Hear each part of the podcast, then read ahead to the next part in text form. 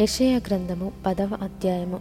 విధవరాన్రు తమకు దోపుడు సొమ్ముగా ఉండవలెననియు తల్లిదండ్రులు లేని వారిని కొల్లపెట్టుకొనవలననియు కోరి న్యాయ విమర్శ జరిగింపకుండా దరిద్రులను తొలగించుటకును నా ప్రజలలోని బీదల న్యాయమును తప్పించుటకును అన్యాయపు విధులను విధించు వారికిని బాధకరమైన శాసనములను వ్రాయించు వారికిని శ్రమ. దర్శన దినమున దూరము నుండి వచ్చు ప్రళయ దినమున మీరేమి చేయుదురు? సహాయము నొందుటకు ఎవరి యొద్దకు పారిపోవదురు? మీ ఐశ్వర్యమును ఎక్కడ దాచుకుందురు? వారు చెరపట్టబడిన వారి క్రింద దాగుకొనుచున్నారు. హతులైన వారి క్రింద కూలుచున్నారు. ఈలాగు జరిగినను యహోవా కోపము చల్లారలేదు. ఆయన బాహువు ఇంకను చాపబడి ఉన్నది అశ్వరీయులకు శ్రమ. వారు నా కోపమునకు సాధనమైన దండము నా దుడ్డుకర నా ఉగ్రత వారి చేతిలో ఉన్నది. భక్తిహీనులకు జనముల మీదికి నేను వారిని పంపెదను. దోపుడు సొమ్ము దోచుకొనుటకును కొల్లపెట్టుటకును వీధులను త్రొక్కించుటకును నా ఉగ్రతకు పాత్రులకు జనులను గూర్చి వారికి ఆజ్ఞాపించెదను. అయితే అతడు అలాగనుకొనడు అది అతని ఆలోచన కాదు. నాశనము చేయవలెననియు చాలా జనములను నిర్మూలము చేయవలెననియు అతని ఆలోచన. అతడిట్లనుకొనుచున్నాడు నా అధిపతులందరూ మహారాజులు కారా కల్నో కర్కెమిషు వలె నుండలేదా? హమాతు అర్పాదు వలె నుండలేదా? షోమ్రోను దమస్కు వలె నుండలేదా? విగ్రహములను పూజించు రాజ్యములు నా చేతికి చిక్కినవి గదా? వాటి విగ్రహములు ఎరుషలేము షోమ్రోనుల విగ్రహముల కంటే ఎక్కువైనవి గదా? షోమ్రోనునకును దాని విగ్రహములకును నేను చేసినట్లు ఎరుషలేమునకును దాని విగ్రహములకును చేయకపోదున అనెను? కావున సీయోను కొండ మీదను ఎరుషలేము మీదను.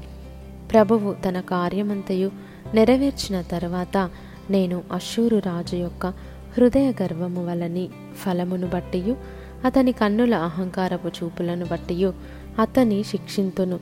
అతడు నేను వివేకిని. నా బాహుబలము చేతను నా బుద్ధి చేతను అలాగు చేసి తిని నేను జనముల సరిహద్దులను మార్చి వారి ఖజానాలను దోచుకొంటిని.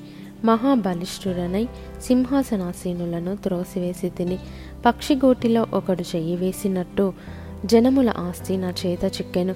ఒకడు విడవబడిన గుడ్లను ఏరుకొనున్నప్పుడు రెక్కను ఆడించినది అయినను నోరు తెరిచినది అయినను కిచకిచలాడునది అయినను లేకపోవునట్లు నిరభ్యంతరముగా నేను సర్వలోకమును ఏరుకొనుచున్నానని అనుకొనును.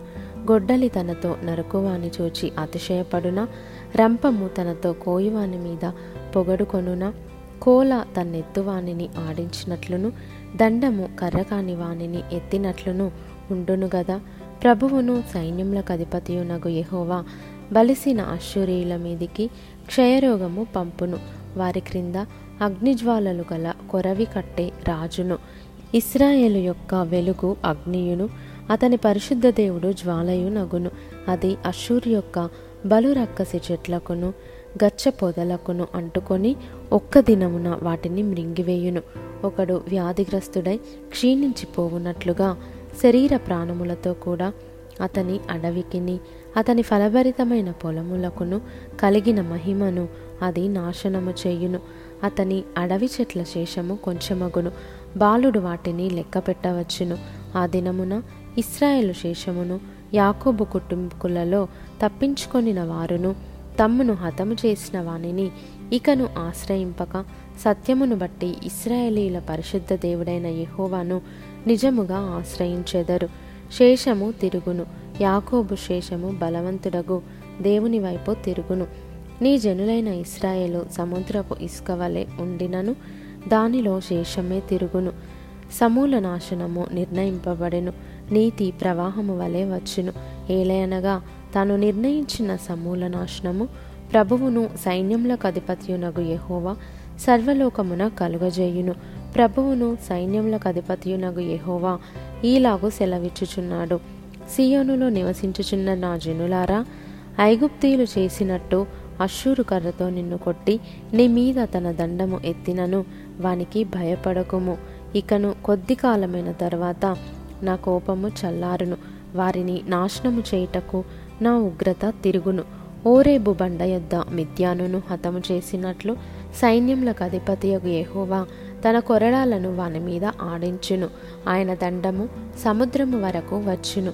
ఐగుప్తియులు దండమెత్తినట్లు ఆయన దానినెత్తును ఆ దినమున నీ భుజము మీద నుండి అతని బరువు తీసివేయబడును. నీ మెడ మీద నుండి అతని కాడి కొట్టివేయబడును. నీవు బలిసినందున ఆ కాడి విరుగగొట్టబడును.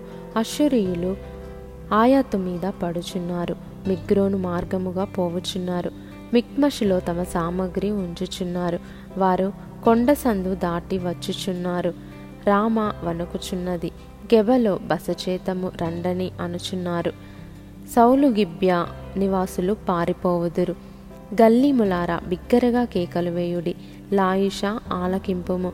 అయ్యయ్యో అనానోతు మద్మేన జనులు పారిపోవుదురు. గిబా నివాసులు పారిపోదురు.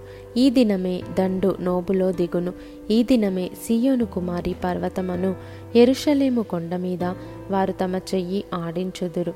చూడుడి ప్రభువును సైన్యములకు అధిపతియునగు యహోవా భీకరముగా కొమ్మలను తెగగొట్టగా మిక్కిలి ఎత్తుగల చెట్లు నరకబడును ఉన్నతమైనవి పడిపోవును. ఆయన అడవి పొదలను ఇనుప కత్తితో కొట్టివేయును. లెబానోను బలవంతుడైన ఒకని చేత కూలిపోవును.